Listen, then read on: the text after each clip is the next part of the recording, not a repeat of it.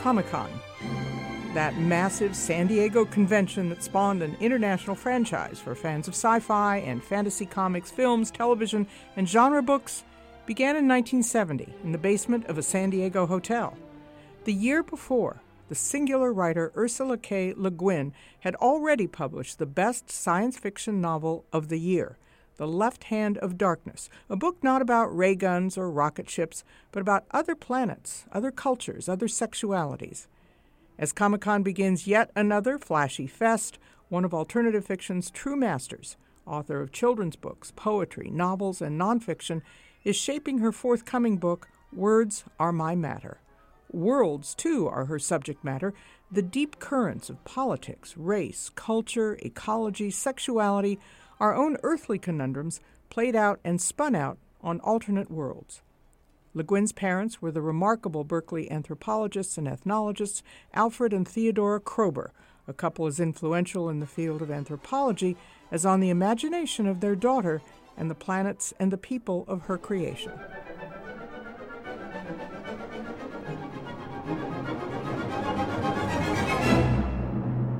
When you see the popularity of events like Comic-Con in television and films with alternative fiction, it seems like it's mainstream. It's not a genre apart anymore. Right. The barrier finally fell, yeah. Why do you think it's done that? Well, I will take a little credit because it seems like I spent about 40 years saying, why isn't imaginative literature? Why do you keep saying, this stuff is for kids and all that? There's so much good imaginative literature being written that to deny that it was literature, I think, began to seem ridiculous to most people, to readers and to critics and to teachers. There's still some holdouts, Some people just don't like imaginative literature. They just want realism and nonfiction. I think what has brought imaginative fiction, imaginative literature back into centrality is that so much of it is very good, and so much of it is kind of needed because of the fact that it sort of opens doors to other possibilities, and that it gives the imagination exercise. And the imagination is a very important human faculty, and it needs to be exercised. It almost seems as if the walls we raise in literature were like the walls that we've raised in gender. You're either one thing or another.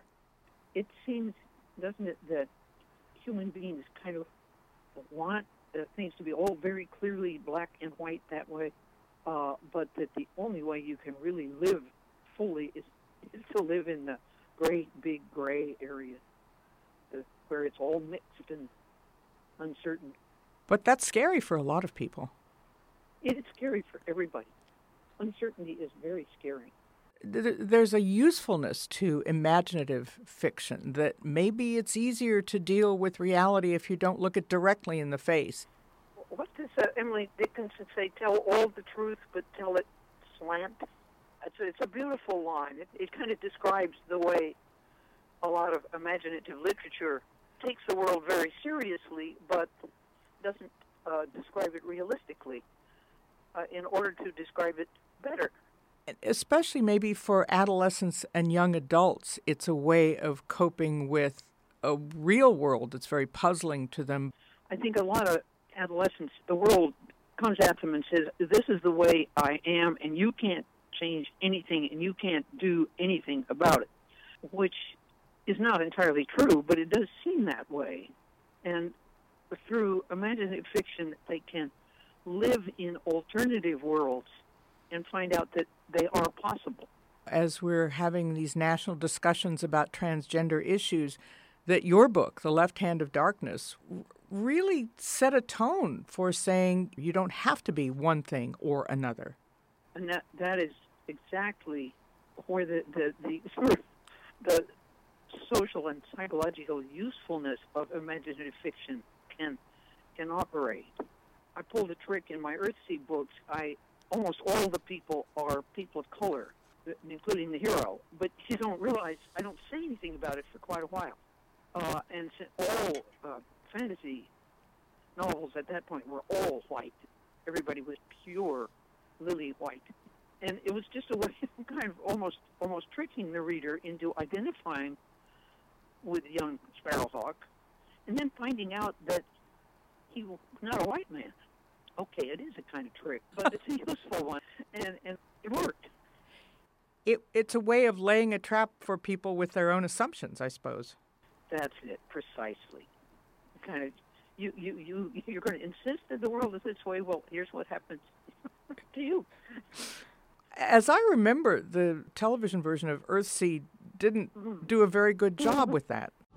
I send a young man who could be one of the great wizards of Earthsea, if the wind blow true.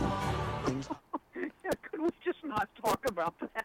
It's so horrible. Okay, we'll put that aside. Now, your work ranges over these cultures and creations. And it, there has to have been from your family, from your father, your mother, ethnologists, anthropologists, something that you absorbed, something that caught your attention that said, I am not just of this time, this moment, this body, this place. Well, I feel very strongly that I am of this body and this place and this time, but you're right, there was something in the air my father breathed as an anthropologist, and the people he knew, the people who came to the house, and the things they talked about. You could say I grew up in a house where all the doors were open. There just weren't a lot of shut doors and no locked ones. And that does something to a kid's mind. It gives them a freedom and a kind of security in the world.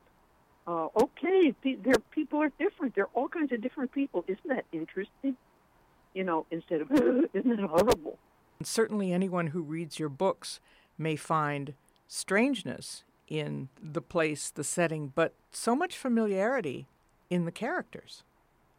Yeah, well, people do seem to be people wherever they are, whatever they look like. Left Hand of Darkness, in a sense, I kind of tried an experiment to see if you took gender away from people for most of the month, would they still be, human? And yeah, they did. They do.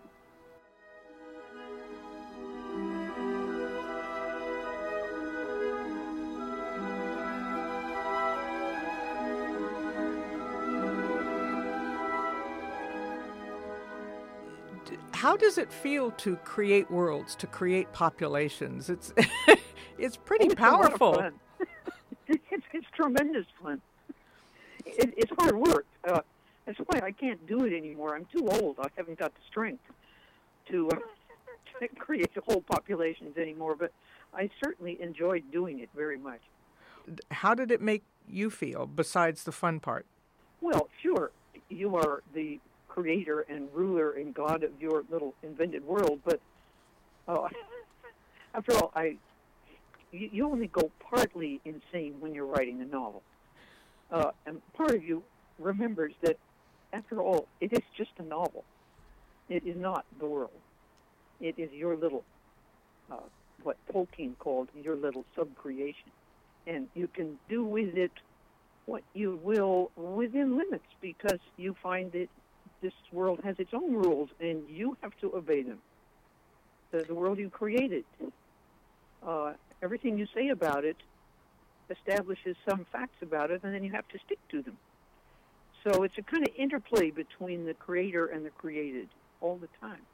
Is it hard to close the book literally on those worlds you've created, saying goodbye to them when you're done writing about them? Oh, yeah. Oh. Finishing a novel can be awful. Very depressing. And I was always absolutely certain that I would never write another, that I was done, that was it. It was all gone. And then somehow another one would first start shimmering, you know.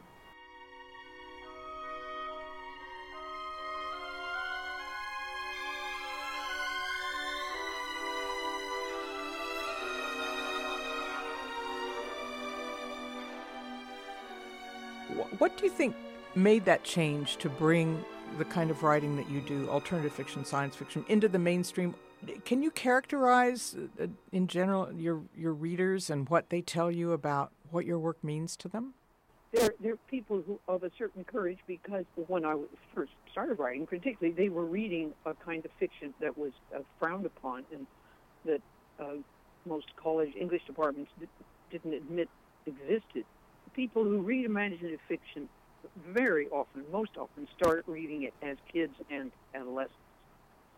And they just stick with it, and they won't be shamed out of it by being told that, oh, that's just for children, and, you know, Tolkien writes for the nursery and so on. They just say, oh, nonsense, it's not true, and go on reading what they want to read. So they're people of courage, and they're very, very generous. I must say that the fan letters I get are just lovely, from age 5 on up.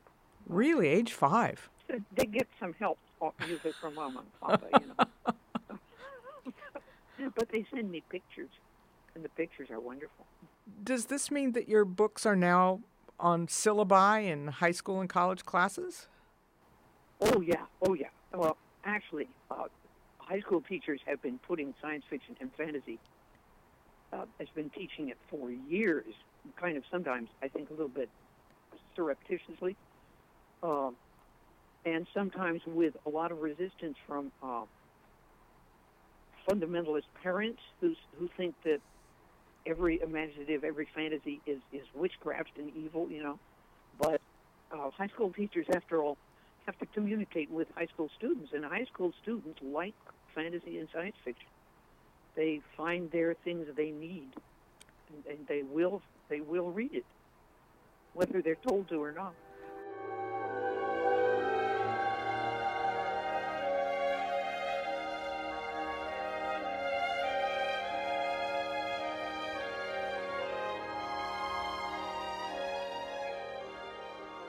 You made a speech in 2014 when you won the National Book Foundation's Medal for Distinguished Contributions to American Letters.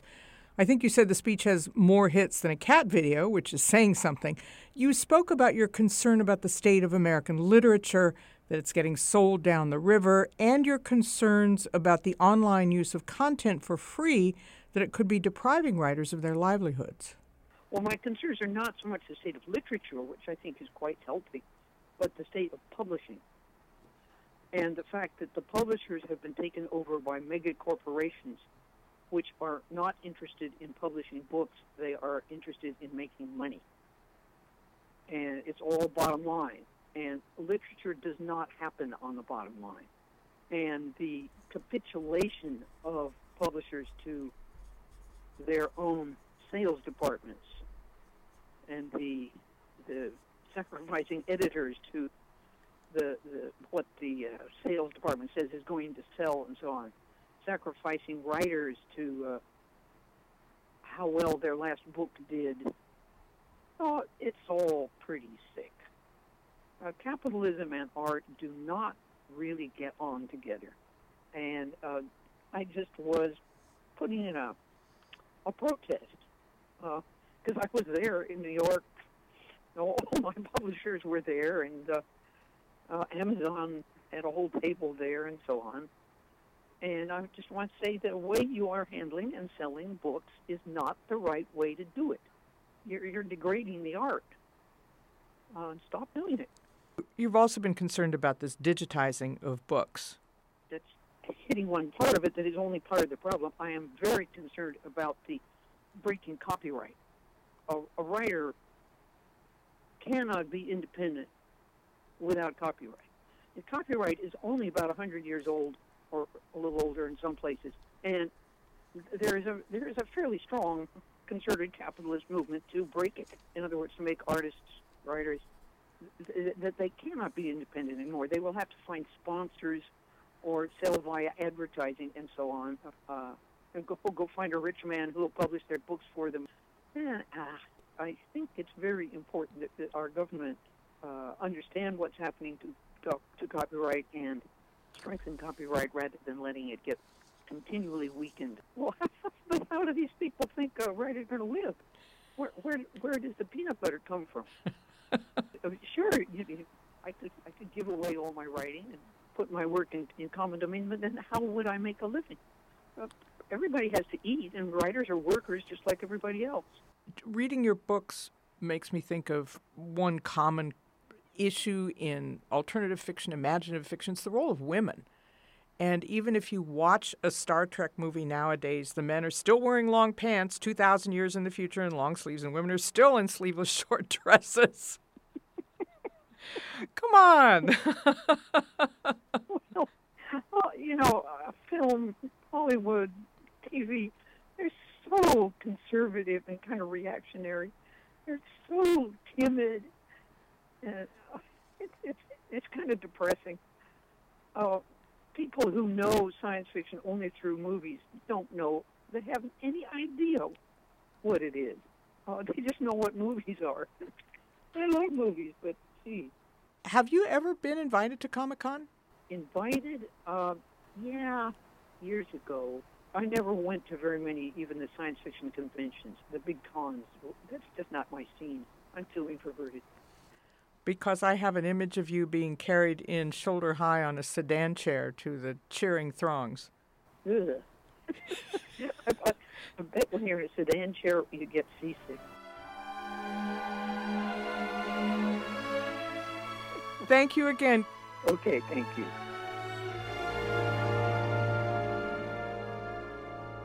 Pat Morrison Asks is produced for the Los Angeles Times by Pat Morrison. It's engineered and edited by Todd G. Levin. The music is from Gustav Holst's The Planets, performed by the Royal Liverpool Philharmonic Orchestra and the London Symphony Orchestra. The scene is from the Sci-Fi Channel's 2004 Earthsea miniseries. I am Pat Morrison.